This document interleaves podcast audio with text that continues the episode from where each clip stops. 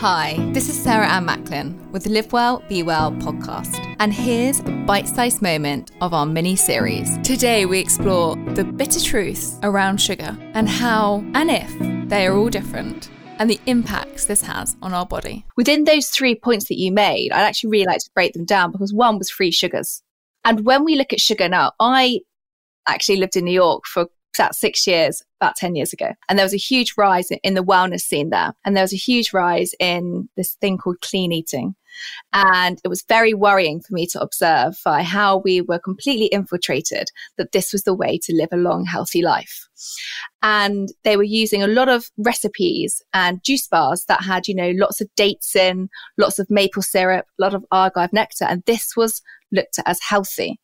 And then obviously when I went to go and study nutrition and we broke down actually the nutrition and the biochemistry behind it, when you look at these free sugars, they have the same impact as the white sugar. But the differentiation between them of how they work within your body, many people don't see the difference. So could you speak a little bit about sugar as a whole and free sugars and what is the difference between them?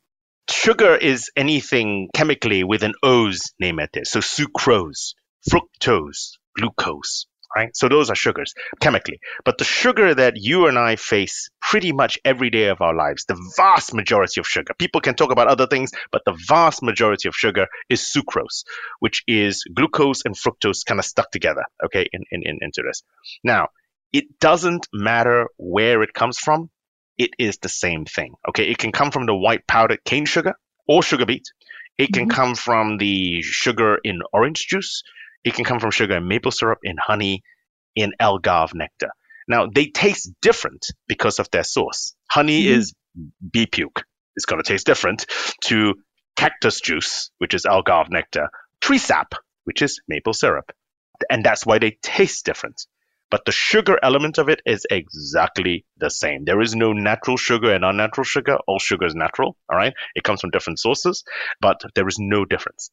Now, the difference between free sugars and non free sugars are a very, very different thing. All right. So I think the best example that I can think of is the difference between drinking orange juice and eating an orange.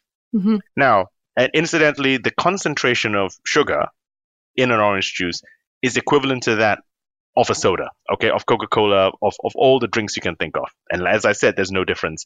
There's more vitamin C, maybe, but there's no difference. And it bypasses your sugar limit a day. That's it. So what happens when you actually drink drink orange juice is there is no digestion involved. Why would there be digestion? It's liquid, it goes into the stomach and it goes into the small intestine.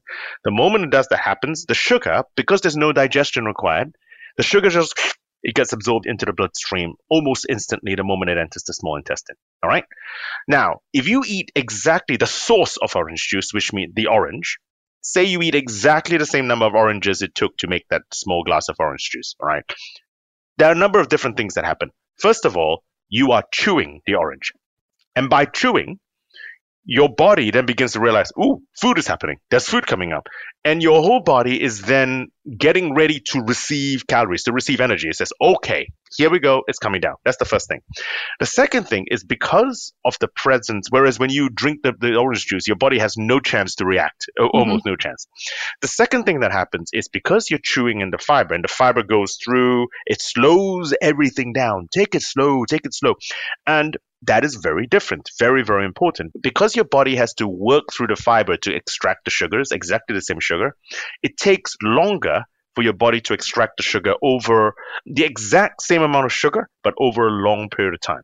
And this has the effect of actually having a more a slower rise of sugar in the blood and your body then deals with it slightly differently even though we're talking exactly the same amount of sugar so it does matter how quickly the sugar gets into you and then the third thing about the fiber is because it travels further down, it also has the effect of making you feel slightly fuller. Mm-hmm. Okay. Because it just travels further. In fact, it goes all the way out, it comes all the way out the other side, right? Non-digestible. Exactly. Exactly. It's undigestible. So you take the difference between eating an orange and drinking orange juice, and you think, well, it's exactly the same source food. It is. But the presence of fiber makes all the difference in the world. So that's the difference between a free sugar, which is the sugar in the orange juice, and a sugar that's sort of tied up, tied up with all the fiber. that is not a free sugar. And so when you eat, there's a distinct difference between having the free sugar, which your body absorbs almost immediately, and actually having it tied up in, in a fiber. Thank you for listening. For the full interview, follow the link in the show notes and be sure to subscribe, follow, and share the Live Well, Be Well podcast with the season launch of Series 9 coming very soon. Before you go, I have something new to tell you about.